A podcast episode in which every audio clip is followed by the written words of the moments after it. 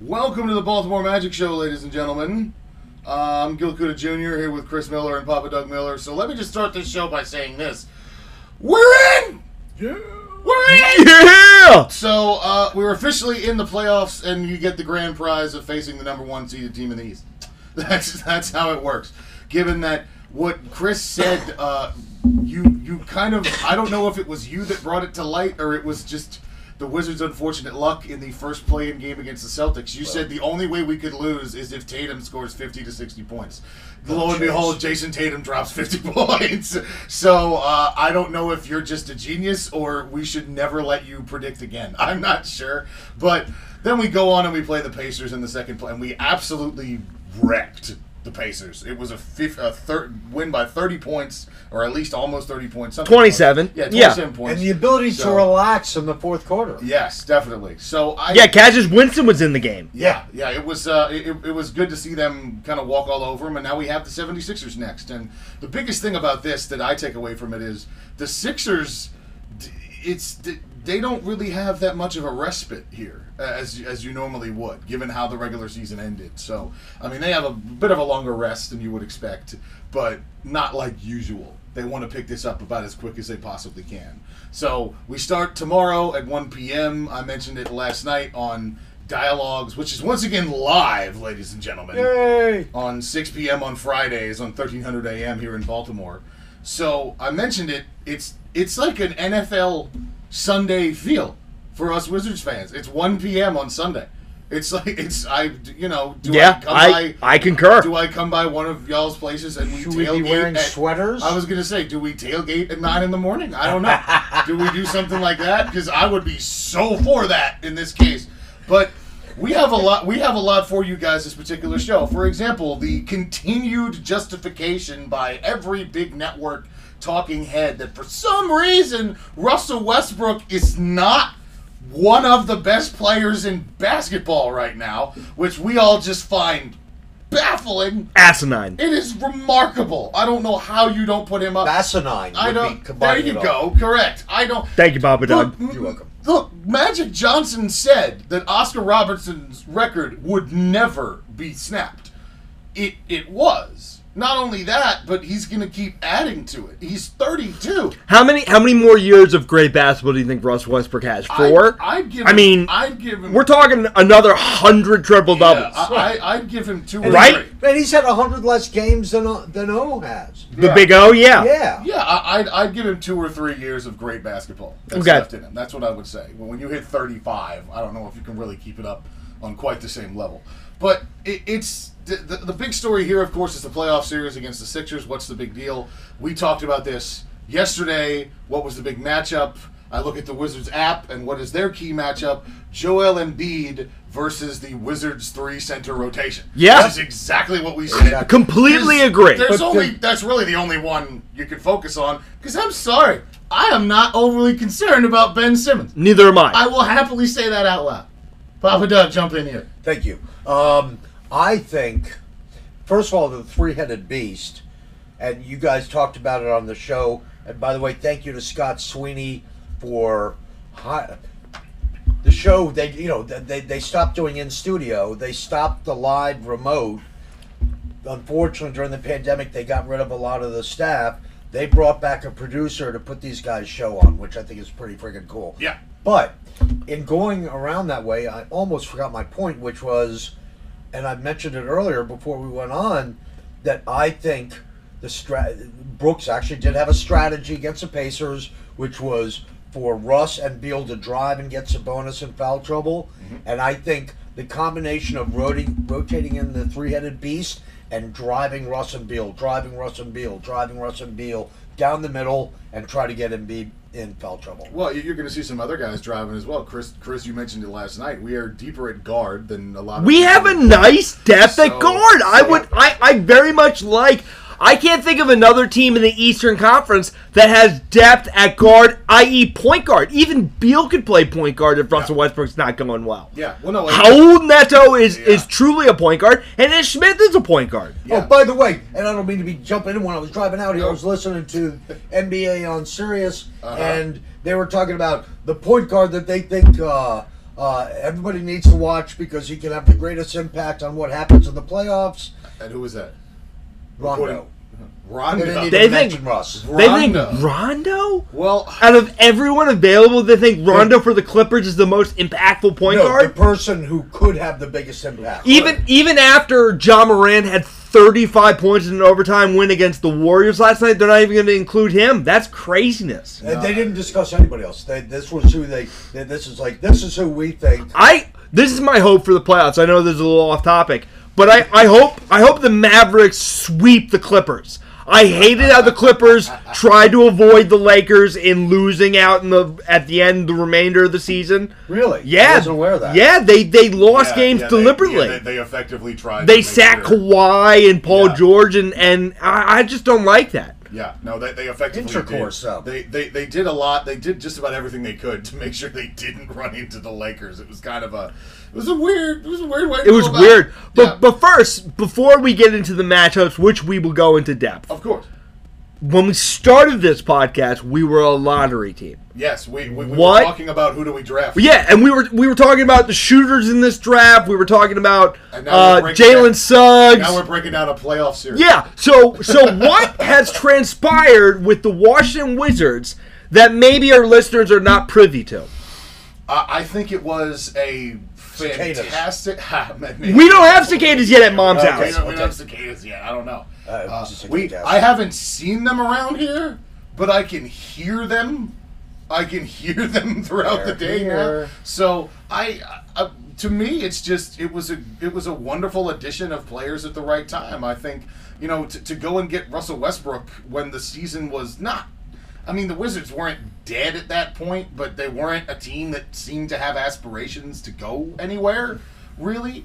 But it, but let's also face it: the Wizards didn't get Russell Westbrook hoping to get back into the game. They got Russell Westbrook because the Rockets wanted John Wall because they thought that would con- convince James Harden to stay, and it, it didn't, which is hilarious. First of all, but uh, but that's the re- that's the primary reason Russ landed here. It's not because we wanted him. It's because they wanted to offload him. And then he changed the entire attitude of the whole locker room. And I think it's because he wants to be the, the the leader of the locker. He doesn't need to be the primary star. Because as we can tell, and as we've noticed based on certain networks reporting, I will say this, it's he's never going to be considered the star. The star of the Wizards, as far as ESPN is concerned, is Bradley Beal. Full stop. No matter how good Russ is. The guy broke Oscar Robertson's triple double record, and Bradley Beal is still who they're concerned about. ESPN Plus had an article of the percentage chance of an upset in every series. We were the lowest percent. We, they gave us a 0.6% chance of upsetting the Sixers. Why? Because Bradley Beal isn't 100%. Forget the fact that you have one of the most, if not the most dynamic players in the league on that roster. But no, they don't have Bradley Beal. Doesn't matter. You don't have the guy who can shoot because all we want are shooters and championships. It's all that matters in the NBA. What do Can you really think, Gil? it's just I don't I it's I just I've never liked the culture of you're at the top or you're nothing. I've never and no. You can have a really good team and not win a championship and you can say that proudly and not be considered a failure. But it to me it's just the epitome of Generation Z culture, honestly. Is you didn't win the whole thing. You're trash, bro. That's all it, it's and I'm just really the runner up to the cha- really but in why? Gen Z, don't you get a trophy if you finish last? yeah, right.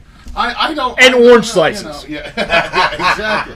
But I, I just think, it, in for example, am I hoping for an upset in this series? Yes, of course I am. I am rooting for the miracle. Of course I am. And if we win Game One tomorrow, that Oh. possibility is a lot higher than it should. Than it should be. Is it greater So- than 0.6? I, I would think so. Okay. I would think that would at least get it into double digit percentage points, hopefully. I don't know, but ESPN does math weird, so I'm not I'm not sure. They uh, unlike Papa Doug, who does very good math that he has for us that we're gonna bring out at some point as to why he believes the MVP race might be askew, but we'll get into that later on as we go on. So, but yeah, I mean, here let's, let's MVP. Yeah. Is, is, is there anything else other than the additions uh, to the roster? Westbrook, Gafford, Yeah. Hutchison. Yeah. I mean, is there anything else? I mean, is Beal playing better basketball down the stretch? Is Lopez? I think Lopez has gotten better over the course of the I- season. well, I We mean, hated good, him Good old, the good old Captain Hook, man. I mean, it's um. uh, Here's what I'll say about Bradley Beal: because Russ wants to lead the locker room, and Brad doesn't have to. Nor I think to, I that don't yeah, think. well, I, I don't. Yeah, I don't think he ever wanted to be that guy. Yeah. When Wall was here, it was Wall. I don't think Brad wants that role. Now he can just be the guy who drops 35 a game, and that's it. And it's, he seems to get along with Russ very well. When we, talked about when he said in that post game presser how it's like yin and yang, it's like fire. yeah, I, I really like that. Because Brad is just this the coolest, most collected guy ever, and Russ, respectfully, is not. But he uses that to his advantage. It's not Yeah. a negative. So It's like a controlled anger that he has. Yeah, it's no, that- remarkable watching him. yeah, that's what I think it is. Brad doesn't want to be the leader, and now he doesn't have to be. And there's a guy who plays with him as opposed to next to him. John Wall didn't play with Bradley Beal; he played next to Bradley Beal. If, if, if I can, I think one of the things that I love watching, and I'd suggest you watch this tomorrow, Mm-hmm. is anytime there's a bad call against Russ, the next time we get the ball, he drives to the basket. There's no nobody else touches the ball. He drives, and it's it's cool. He he has this controlled rage that's just absolutely remarkable. And by the way, you asked the question about the change, and yeah, I mean, Russ changed the whole persona of the team. Yeah. Uh, you know, management act did a great job. Gafford, I mean, I can't imagine they thought, oh, he's going to be remarkable, but maybe they did. But Yeah. he has been. Oh, he's and been he's, incredible. He's made everybody else on defense more aggressive, as has Russ. Um, in the in the second play-in game against against Indiana, he had five blocks in that Right. game. I mean, he was just in the first half. yeah, he just 22 minutes. He owned the lane in that game. but And you've I said that all along. It's like Yeah. he says, you don't want to come. You don't Yeah. want to come in the paint. Yeah, don't come I'm in the here. paint. No, when Gaff is there, don't come in the paint. And I think it's up to Robin Lopez and, and Alex Len's, I guess, want to play defense. Uh, Alex Len still doesn't really get physical, but I think he's finally realized that he's seven foot one. He's realized if I get up in somebody's grill and put my hands up, that's a lot to get around. And I think he realized that. Now, Rolo's never really been a defensive big man, and that's fine. But he's saying he had but, his share. but, but, but I will He had a nice block. Yeah. he I- did. I, will say he seems to be a lot more willing to step up. But the thing about him is, just the, on the offensive side of the court, man, he's been unreal. The What? hook is legitimately undeniable. Every time he gets it, I remember because I there mean, are it's like times. Steph taking a three. Yeah, th- there are times you see him. There are right? times you see Rolo get it on the block, and we used to be like, "Well, how is this going to go?" He's gonna fall over. And, and now he gets it, and it, for for a second he kind of looks around, like, "Can I get it back up?" And I used to be like, "Yeah, if somebody's there, somebody's there." Now I'm like, "No, work him. You're gonna. Just, he's just gonna hook it in, and he does It's- pretty much every time. It's incredible. And you know what? I, I have to say, because I was at that time president of the anti Robin Lopez fan club, yes. and I will eat whatever I have to eat because Crow. yeah, Yeah. Uh, crow or cicada. Um, there you go. um, but it, it's and you know I think I think that comes back to to Russ. I mean, you look at the what blows me away was the instant chemistry between like Russ and and everybody, especially Gafford yeah. um, and and I think he's rubbed off and built this confidence because Robin Lopez had that hook before. Mm-hmm. Why is he now hitting it? I think every I think the guys are just. I mean, seventeen and six makes you more confident.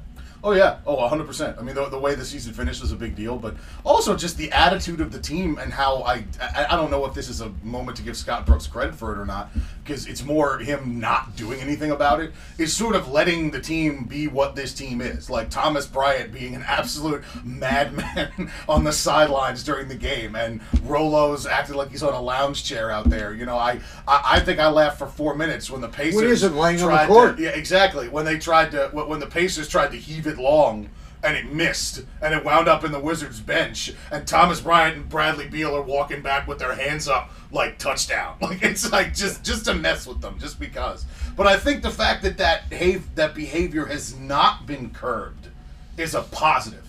There's no no, you got to sit here and be professional. It's no, this is how this is how my locker room is. Okay, I'm fine with that. And you're right, Russ has, rub, has rubbed off on everybody. I mean, when we played Boston to see Ish Smith take over a huddle and be like, "This, we gotta find a way back in. You into know this." this is his 11th So- team. Yeah, he's yeah, been on a Ish, lot has, of Ish has been franchises. everywhere. Yeah, and- But you know what? This comes back. This is, and I've said it before. I, I wasn't a Russ fan before, and man, have I changed because now that I see him all the time, this is his team.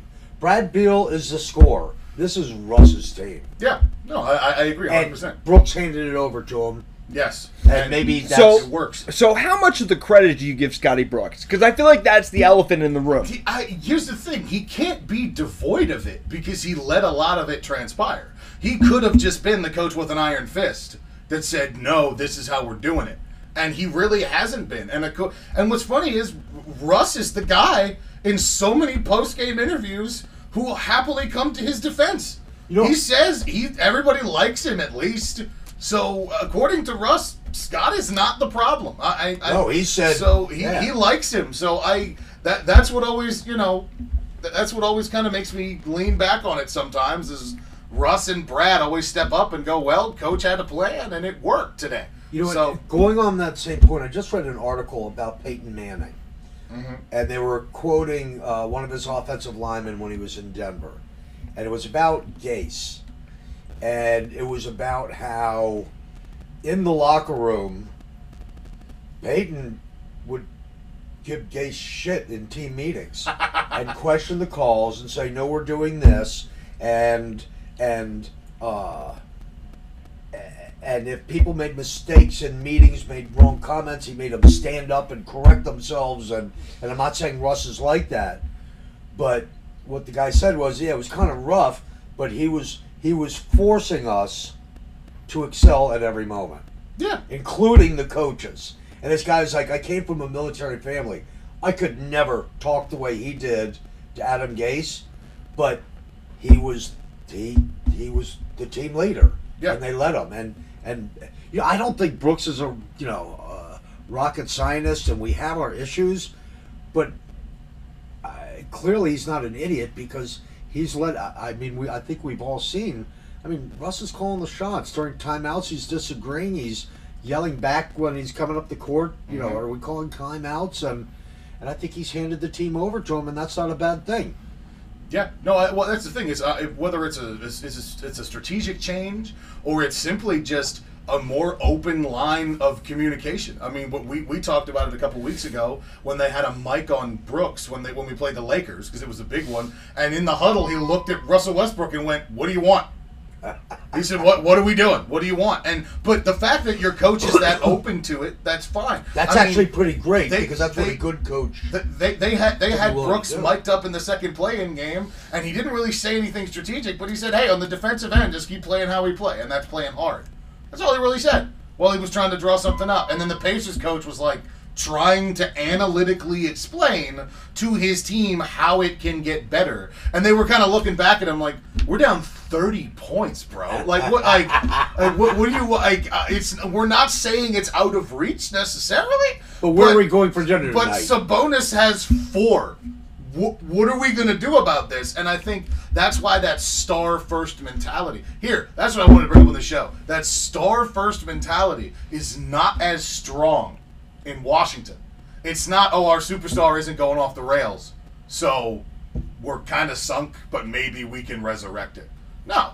If Russ had an off night, which he doesn't, but if Russ had an off night, he would be the first guy. He would do what Anthony Davis did when he was at Kentucky in the national championship. Hey, I can't score today, but I'm but I can get 24 rebounds and I can assist everybody. So I'm just gonna stop shooting and let you guys score. I'll do everything else. He would be that type of guy. While most teams, whoever their big star is, if it's not clicking with him, the whole team just kind of thinks it's kind of out of it, which is why Milwaukee should be very concerned right now. So just to tie that one in, But you know what's really interesting when you say that is think about when Ish is in and when Neto's in. These aren't backups. Yeah, that's When they true. come in, Yeah. they take charge. No matter who else is in, and we have a lot of take charge. I mean, that's why, you know, when the season started, I was mm-hmm. telling, saying you got to watch this team because they may not be good, but they got a fire. Yeah. Well, no, that, that's that's what They you said to me. cowbell. That's that's what that's what inspired this show. Is you were like they're a fun watch. They're a fun team to watch. So I watched a couple games and okay, and I said, well, it's there's no podcast for Baltimore Wizards fans. Let's give them one. And lo and behold, here we are about to break down a playoff matchup. So because we have some other things, I know you want to get to your talk about the MVP. There are some there are the matchups that we need to start breaking down for the series, and that's what we can do next. Stick around, we've got more. This morning, we are celebrating our Washington Wizards. Yes. They are officially headed to the playoffs. Oh, I love that picture. That's a great picture. Washington beat Indiana last night at Capital One Arena, 142 to 115. Welcome back, ladies and gentlemen, to the Baltimore Magic Show. So, all right, we, we, we teased it in the first segment. We'll bring it up here. The key matchup of the series that we all believe is Joel Embiid versus the three-headed beast, as Papa Doug says. I like that one better than three-headed. Everybody calls everything three-headed monster. Three-headed beast is better. We'll be unique. And it's Joel Embiid versus them, Alex Len, Daniel Gafford, Robin Lopez. So, according to the Wizards app, Joel Embiid was arguably the league's MVP till he got hurt in March. 51 games this year. The All Star averaged 28.5 points, 10.6 rebounds, shot 51.3% uh, from from the field, 37.7 from three, and 86% rounding up uh, from the free throw line. That's line. the most dangerous. Yeah. Say that again. 86 from the free throw line. 86% That's from the most line. dangerous. Uh, all career highs. Besides rebounding in the past, he's become one of the best two way players in the NBA. The Wizards have three very different players to throw at him. Len, who starts and opens the game with physicality. He'll get the first crack at Embiid. Then there's Gafford, the athletic lob threat and shot blocker, who is coming off a double double with five blocks against the Pacers in Thursday's elimination game. And finally, Lopez, who has been decimating opponents all year with his hook shot, boxing out, and defensive Captain positioning.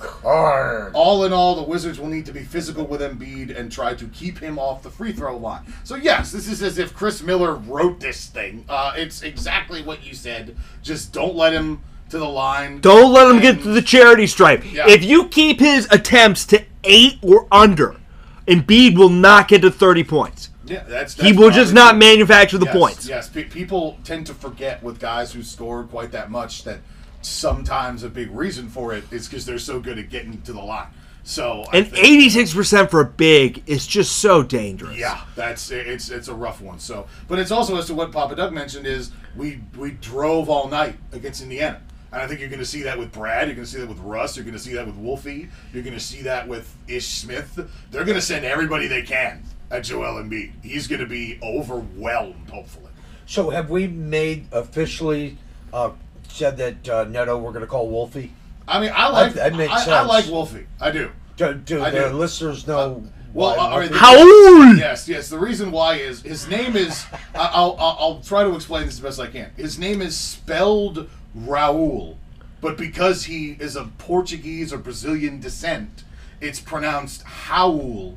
So Howl, Howl, Wolfie. oh, Cool. Yes, exactly. So that's you know like for all those years I was calling the UFC fighter Mauricio Shogun Rua Rua. No, it's pronounced Hua. It's Shogun Hua because in Portuguese the R is an H. So that's all it is. And yeah, I but that's Why the do thing they have about their Neto, alphabet so messed got- up? Is H and R? In, in in Portuguese it is, and that's okay. oh, this is Riz coffee. What Riz? Yes, this is whatever.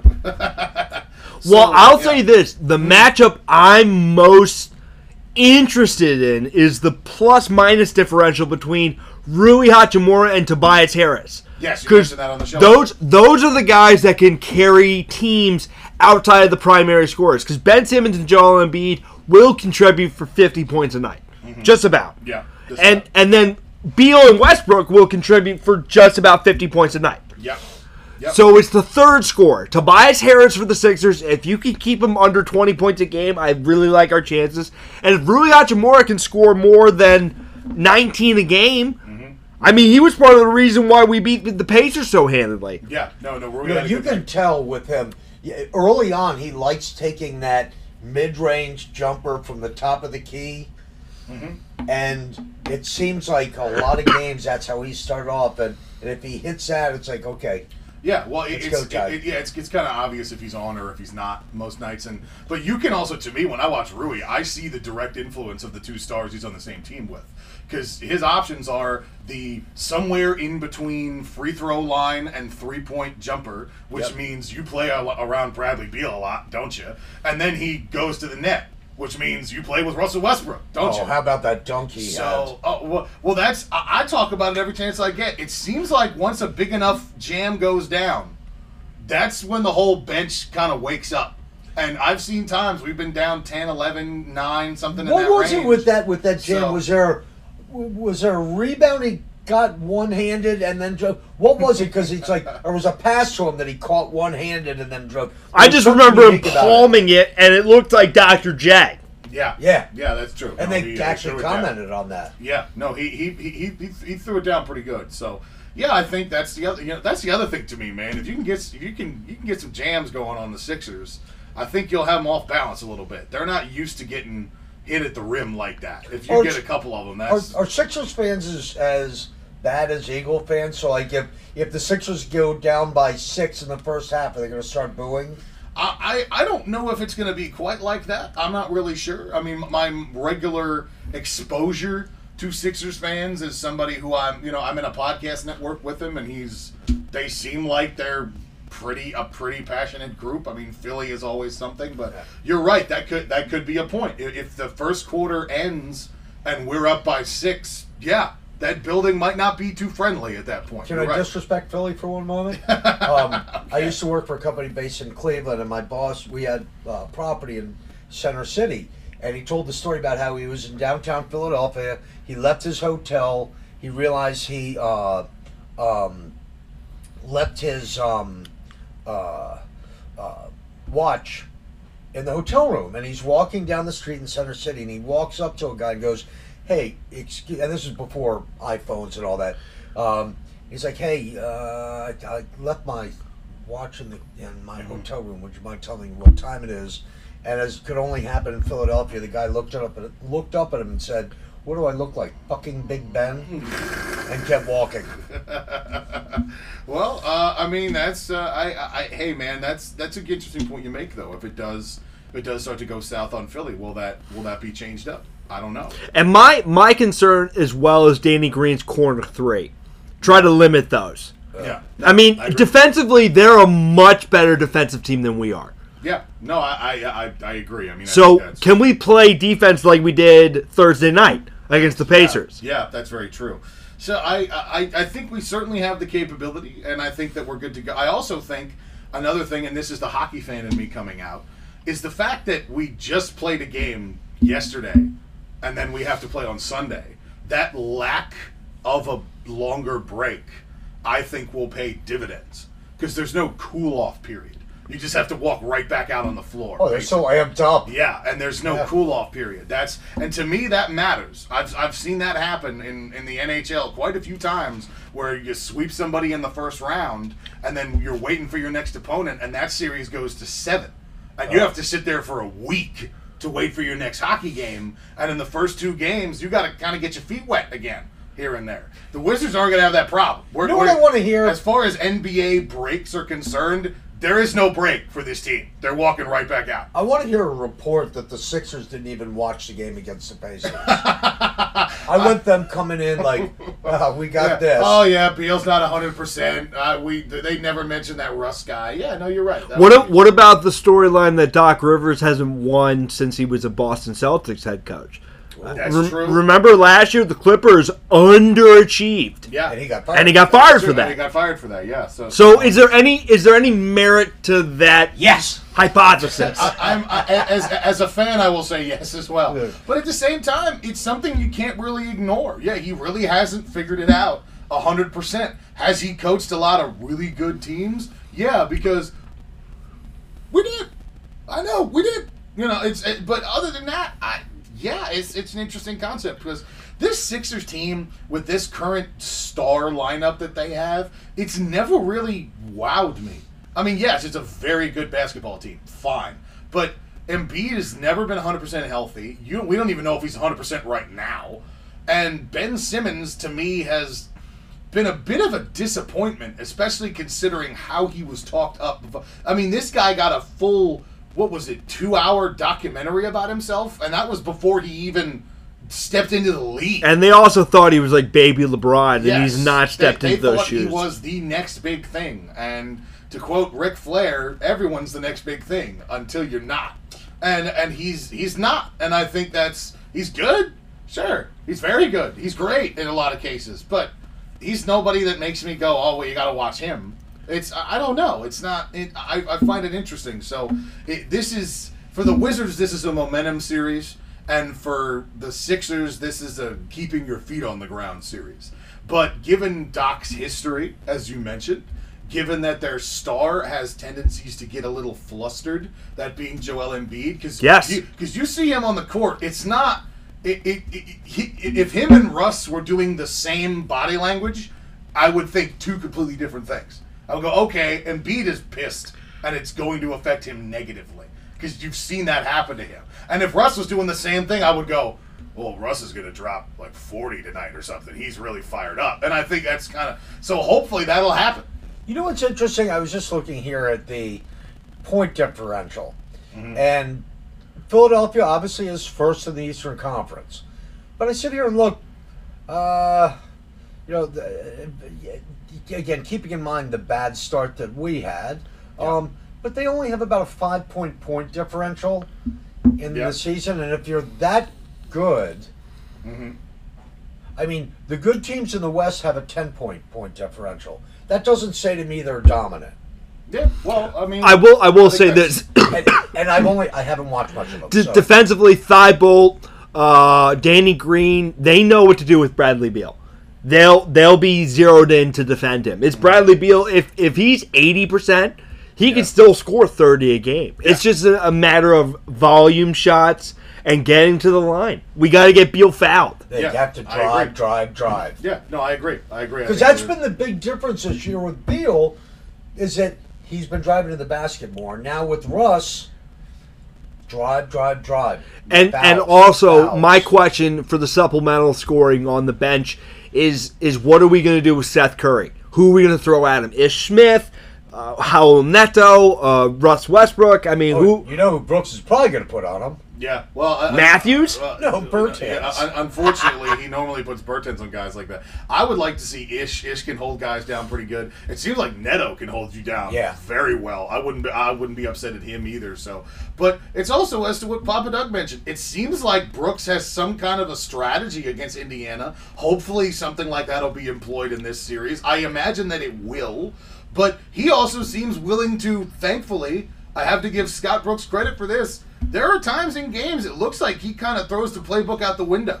Sometimes, if it doesn't work, there are times he's willing to go. That didn't work, and he hugs it out Do we the window. actually even So- run plays? We run plays. Yeah, we- I, I- Yeah. I think we do. I think I, mean, I, think there's a I fair can't- amount. I can't a fair amount of, distinguish uh, it because it's like Russ or Brad comes down and and they pass the ball around a little bit and then No, well, there, shit. there, there was a great moment in the Pacers game that actually proved that we have plays that are very effective, regardless of the complete lack of hiding them. I remember eh, four guys were down, and Rolo hadn't made it down yet, and Beal just had the ball but three or four feet outside the three point line, and here comes Robin. He runs right into a pick that everyone can see coming, and then Brad does it, makes one dish, and Rui scored. And I'm sitting there going, everybody knew what we were going to do. And they just walked right in and did it anyway. Well, that's the So- remarkable thing about Lopez. We've talked about it before. It's like he moves in slow motion, Yeah. and he's he's like totally dominating these guys who are ten years younger and much Yeah. more athletic. It's like, okay, well, I'll start covering him once I think he's actually gonna. Oh shit, he just shot. yeah, pretty much.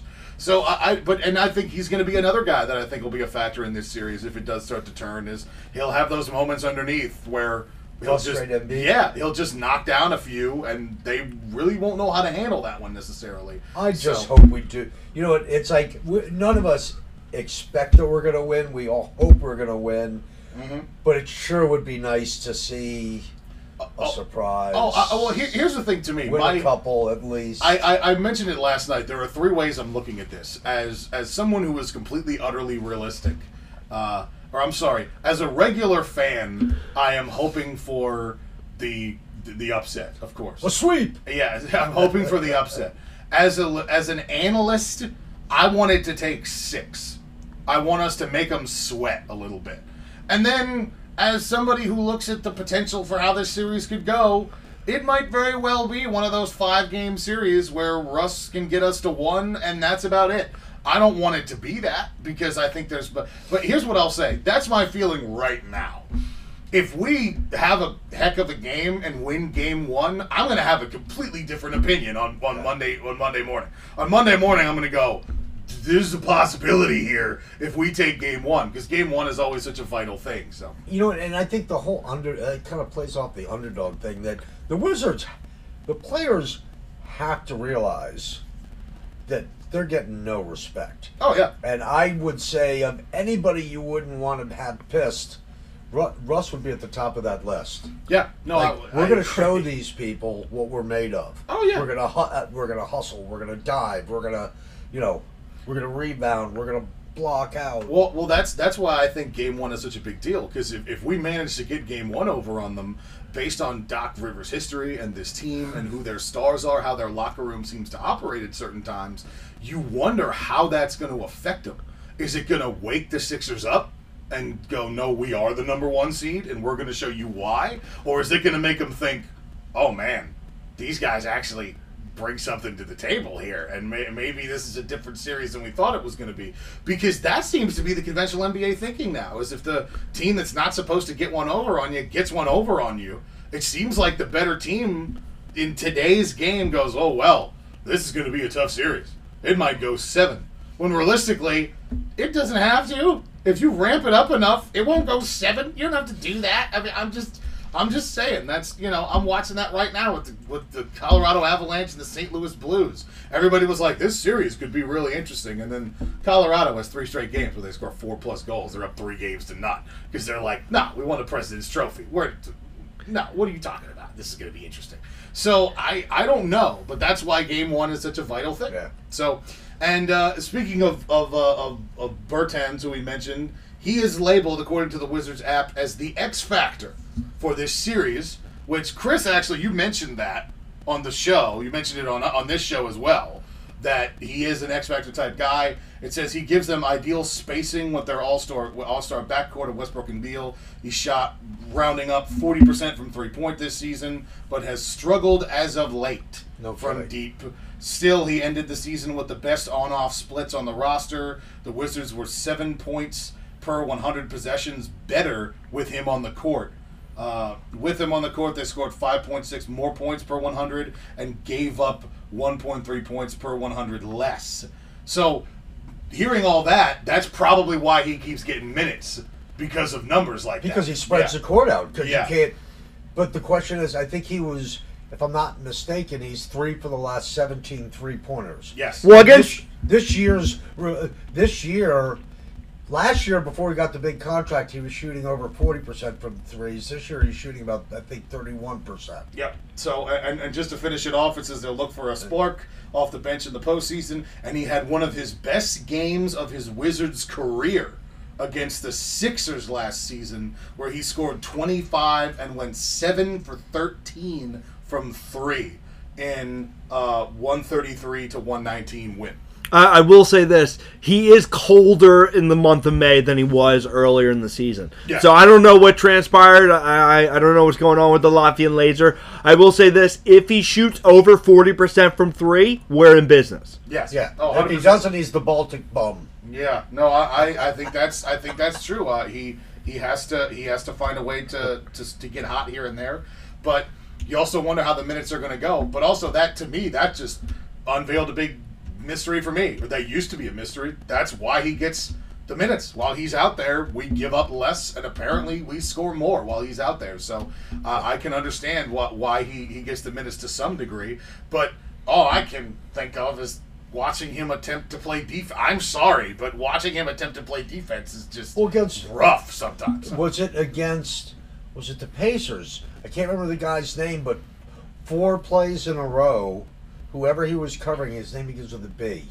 Four play, I think, or Mitchell, or I can't remember, but four plays in a row, Bertans was covering him, and the the Pacers got the ball instantly to this guy, and four times he he drove, and four times he scored. Well, there you go. I mean, uh, I, you're going to have moments like that. I think they go down. You're going to see it. So we'll uh, we'll see. But I, I do agree he is somewhat of an X factor to this one because, as Chris mentioned, if he gets hot, then that's a weapon. Totally different story. coming. Oh, 100%. Totally different If- story. If he starts hitting, because there are times he puts up threes that not even for him, just as a general basketball concept, have no, as far as distance is concerned, have no business falling, and they do. I will give him that. So if he can get it going, obviously that's a good thing for us, and I hope he does. I hope this is he takes this as a step up It's either For swish or rim. So uh, yeah, that's true. If he hits it, it, Mm-hmm. it touches nothing. Yeah, that's true. That's true. Well, what we have for you next is the MVP talk, or I guess the great season uh, concept that Papa Doug wants to bring up, which I think we all need to listen to. Not to mention, our third uh, segment is normally for our more bizarre happenings around Wizards Land and the NBA itself, as we'll continue to dive into the matchup itself against Philadelphia. So stick around, we've got more.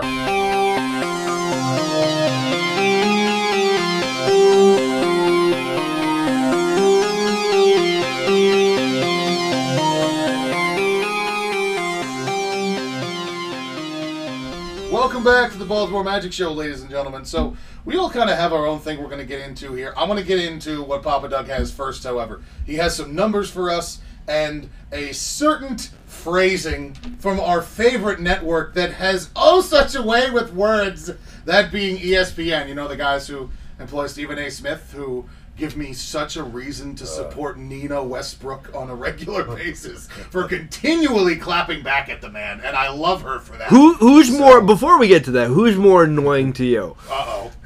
I'm curious. Stephen A. Smith Uh huh. Or our friend at FS1, Oh, C- Colin Cowherd. Colin Cowherd? He- he- Who's more annoying to you? I, I I would say Stephen A. Because Stephen A. brings up legitimate stats and numbers that are completely empirically impossible to deny, that actually prove Russ is a good player, and still continues to say that he's not. Cowherd will actually compare him to other guys. Like what he did on his show a couple days ago is he compared him to Steve Francis.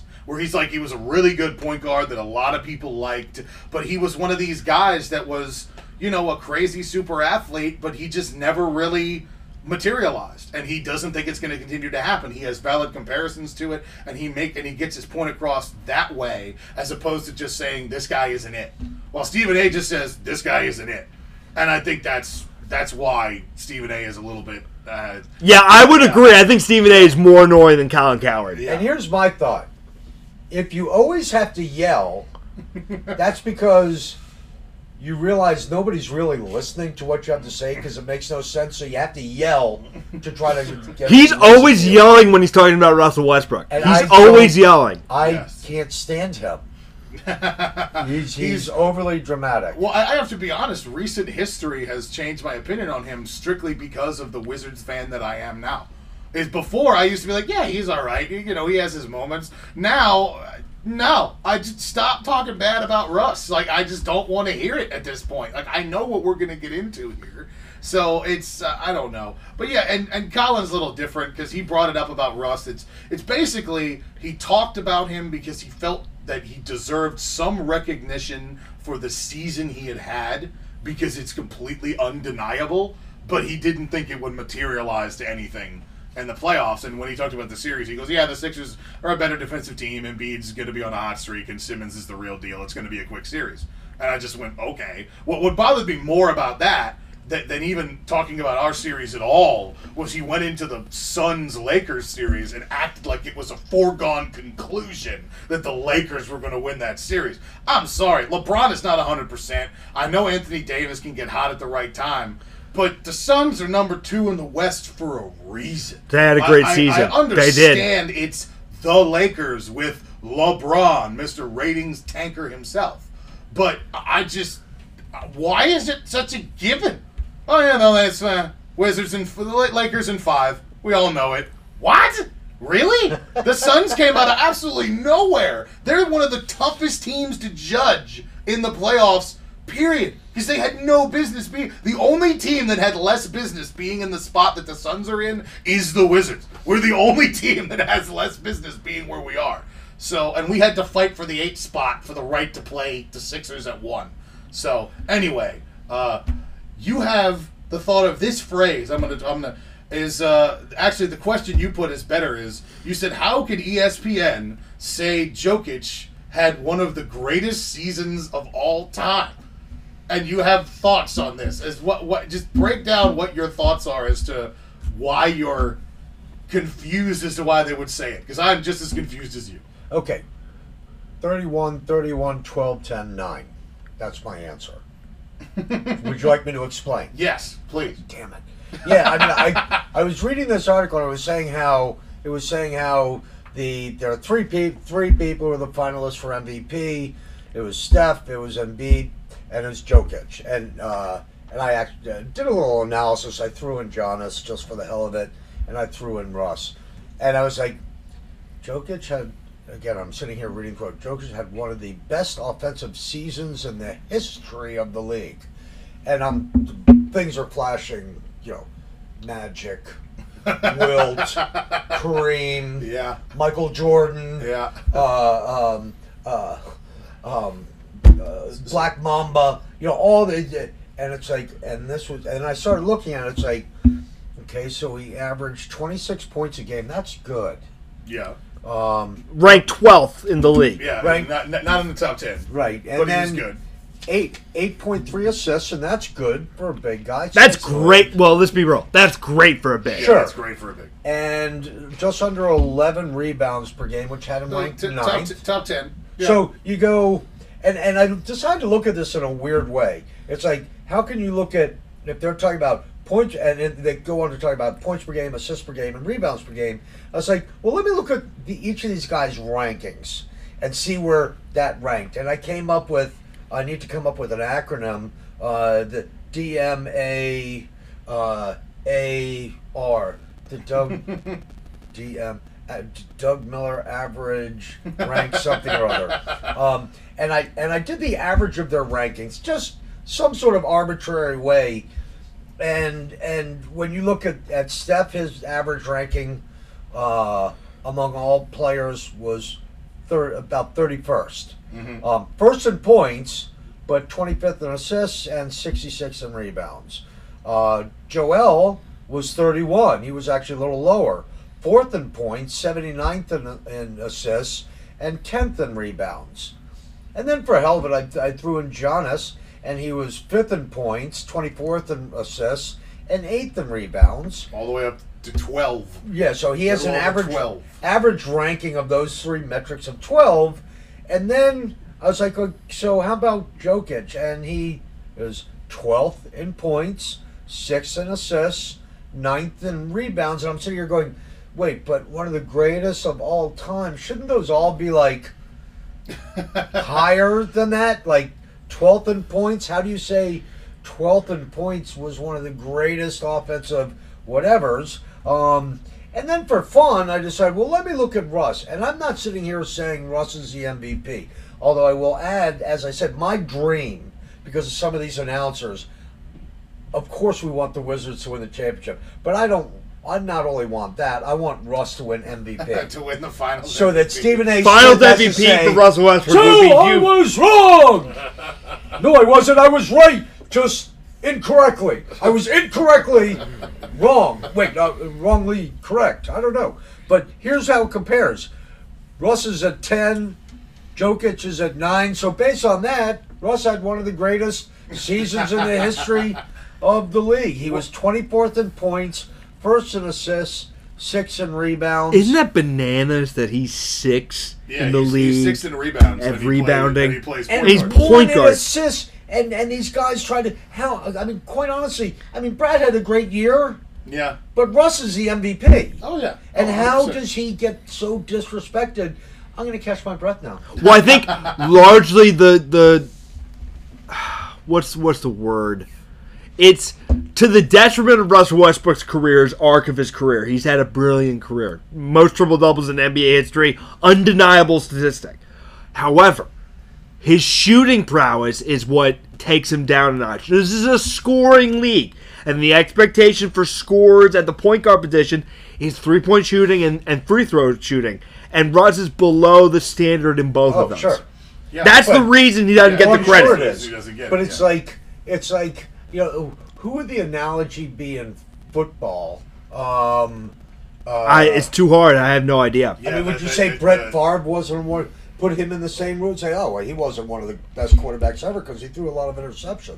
Yeah, well, it's well, it's it also depends on what what the media's natural. Well, natural Lamar isn't a great so. quarterback because he just runs a lot. Yeah, yeah, no, that that's Yeah, true. but I, win. I've, I've I've heard that I've heard that one a few times. So Sure. No, it's uh, but you, you're right. You make a good point. You see, uh, the rebound number, of course, is a big deal for me. But the Huge last point I'll deal. say on this is the assists number, twelve. He averaged. I'm rounding up here, but he averages twelve assists a game. That's ridiculous. If that's not proof that you are one of the best players in the league, you average 12 assists per And he game. had games of 24 assists in a game. Yeah, which was just bonkers. Yes, it's unreal, man. I, I don't. It's ah. crazy. So, Thank you. I feel better. But Got that off but. Chris, there was something you wanted to bring up as somebody who you believe is a bit of an unsung hero for I, the Wizards. I feel like the unsung hero for the Wizards is Cassius Winston. The reason why is he has the communication skills and the leadership skills. When he was at Michigan State, he was one of the best players in the country. And Tom Izzo coach, so he's a tough guy. But I think Russell Westbrook and Bradley Beal absolutely love this guy, and he diffuses the situation, and he keeps the camaraderie nice and high for the team. Yeah, And you know what's interesting? Share share with those who maybe aren't as familiar.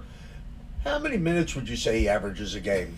Two, two, two to or three, two or three. If that. If we're winning, he comes Yeah, in. yeah, if we're if we're up big, or if, if we're up big or down big, he comes in. That's normally how it goes for him. So I agree. But that's I think remarkable that you say that. But go- keep going. Talk about camaraderie. No, I, I think that's one of the biggest things for this team. It's also one of the biggest things in, in the NBA. You know, I, I, I hate to bring something virtual into this, but I remember the only time I ever took an NBA video game seriously, they would give your team a chemistry rating. You could have the greatest lineup ever. If your chemistry was under 50%, you would have a losing season. It didn't matter how good you were. If the team didn't play well together, you sucked. That's just how it is. And I think you see that with this Wizards team. I mean, I that's why this team is so much fun in a lot of cases because the stuff we mentioned all the time. Robin Lopez is always laid out on the bench, uh, laying, kicking on the floor or something. Thomas Bryant looks like he just came from the club or something, and he's just kind of hyping everybody up. Bradley Beal is spending a little more time on the bench than usual because he's not 100% right now. And they all just kind of. Here's the other thing that, and I don't, I, I think this was a story that came out is because Deni Avdija is with the team, despite the fact he's on crutches, but he sits at the back of the bench and hangs out with everybody and all that. I, I think what happened is they had to they, had to get on the bus at one point and it was a little bit of an issue because they had to keep some kind of social distancing and because of the space he would take up because of his crutches they were like yeah we might have to figure this out and russ basically told the nba to go screw themselves like no denny's gonna be on the bus like no i don't care that we're not far apart enough. He's gonna be on the bus. Like it's like everybody's got a mask on. Most of us are vaccinated. He's gonna be on the bus. And it was kind of, but that's kind of how it works. And that to me was a big thing. When when Avdija got hurt I was my first hope was well I hope if he can he'll be around the boys. I don't want him to not be there. And I think that's that's one of the bigger deals with this. So yeah I think that's one of the bigger helps for this team because when you have a bench that goes this deep if you need it to that's one of your biggest things is everybody gets along. Because it seems like and chris could probably talk to this better than me that on a lot of teams you have the guys who play and the guys who don't. And the locker room works but it's it's a very different situation. It's like the guys who play go in in one direction and the guys who don't kind of do their own thing i don't see that in the wizards locker room like if, if, the team goes out they need a table for 26 because it's going to be the whole roster and the coaching staff. Like it's it's that's just how it is. You know, so I just had a flashback to when uh, you, you were at Friends School, and uh, uh, Chris and his brother Douglas both went there, and we had good soccer teams. Challenges with others, but I remember when you all played basketball, and we had a coach who I remember you usually could smell alcohol on him, and he was a ter- I mean, he was a terrible coach.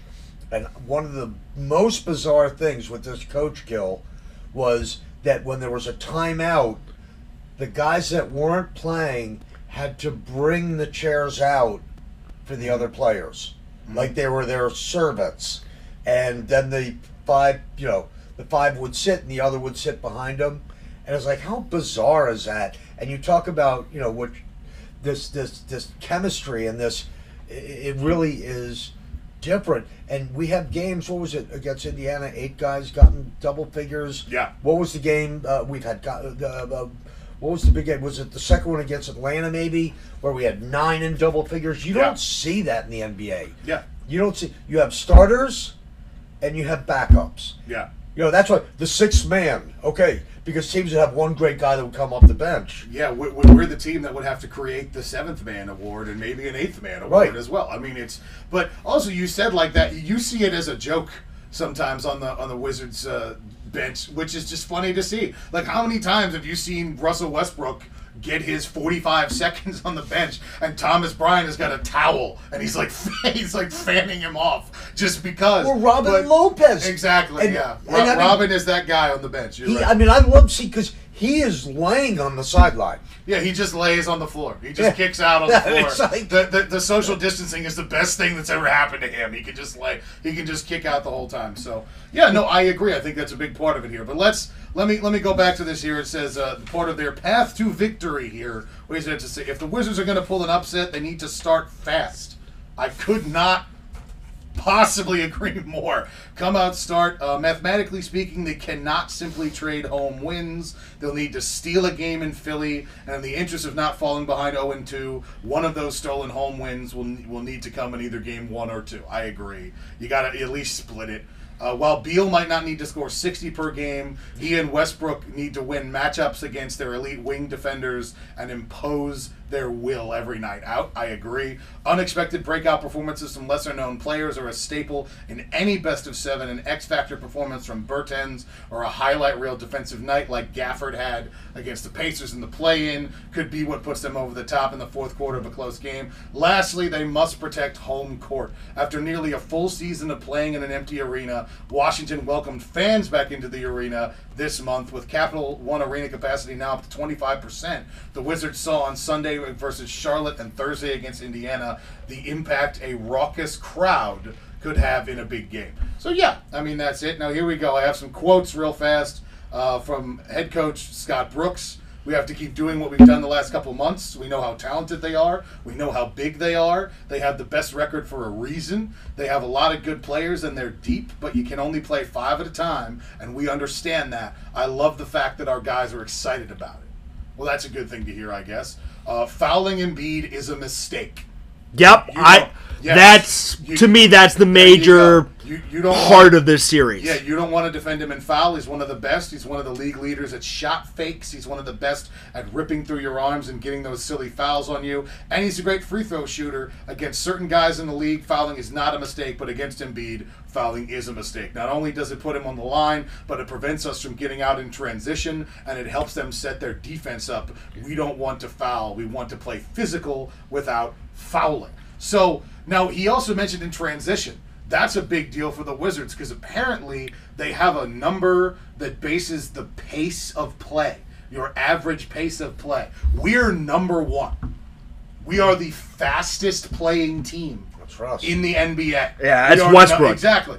But that's the idea. His concept is if we can make this a track meet, we Oh, have we a chance That's where the bench because, comes in. because the, the, the little that I've seen of the 76ers, they are not a track meet team. They go down and set up camp. They want to stay there as they long as have they the can. depth of bench we have. I well, I, I don't think anybody does. Now here's something from Bradley Beal. It's going to be good. We love no matter who we match up against. We love what we're capable of doing. We'll stick to our principles and go from there. I think probably out of two or three times we played them, we feel like we could have won two games. It'll definitely be interesting. It'll be competitive. Obviously, it's the first of four, so we're excited about it. They're a good team, number one in the East. So we've got our hands full, and we realize that but we've been playing really good as of late. We've got a lot of noise to make ourselves too. Take notes, Giannis. That is how you phrase it. That is how you phrase, oh, this is going to be really tough and really competitive. We're going to do our best. What did he say? I haven't read the quote. He, he, he, they asked him, is I this year going to be different from last year? And he said, you know, I don't know if it is. That's what he said. I don't know if it's going to be different. That's a terrible look because they It run shows your great confidence in your teammates, right? Exactly. So, all right, here's what Russ had to say about it. They're number one team in the East for a reason. They've been playing well all season long. They're a good team overall. They've got a lot of guys with a lot of talent on the team. We've got to make sure we prepare the right way. Probably the most Russell Westbrook quote I could have just, you know, answer them. Are we done? Cool. I think that's kind of it. And then uh, Daniel Gafford, how about this? Guarding Embiid is a great challenge for me and any other big on this team. We've got to match his physicality. That's the main thing. He's going to talk a lot of trash for sure. But Joel Embiid is one of the best bigs in this league, and we can't just come out and think he's going to take it easy on us. He wants to win too, so we have to match his physicality. That's the main thing. We've got to play at the same level level he's playing at, no matter what happens, no matter what goes on in the game, no matter what the refs do. We just have to come out and play because he's going to come out and play from the start to the finish the game. Okay, I, I just wanted to read that off because I, Gaff is probably going to be the main guy trying to hold him down most of the time. So uh, yeah, I mean, hey, last time we played him was the day before Christmas Eve. Westbrook had a triple double and Brad dropped 31, and it wasn't quite enough. So it's uh, it's gonna be a fun series, I think. So I would like to see it. We hope. Yeah, oh, I, absolutely. So I would like to see it take six. Uh, I would love to see better if that's possible. All I know is if we can make it to seven, if it goes seven and we can make it there, that's gonna be interesting. That's gonna be quite quite the game to watch. So because their first game is on Sunday, their next game isn't until Wednesday because they have two days off in between. Then after that, they would play on Saturday. So they're only going to be uh, two games played in between now and our next show, which will be fun. It'll get a pretty good gauge on the on the series. But uh, unless anybody has any final thoughts on this particular show, I uh, I believe that's all we got for you guys this week. We will be back next week, and hopefully the Wizards will at least have split it. But I'm kind of hoping for for 2-0. I got to be honest. But hey, only time will tell. That's all we got for you. We'll see you next Saturday.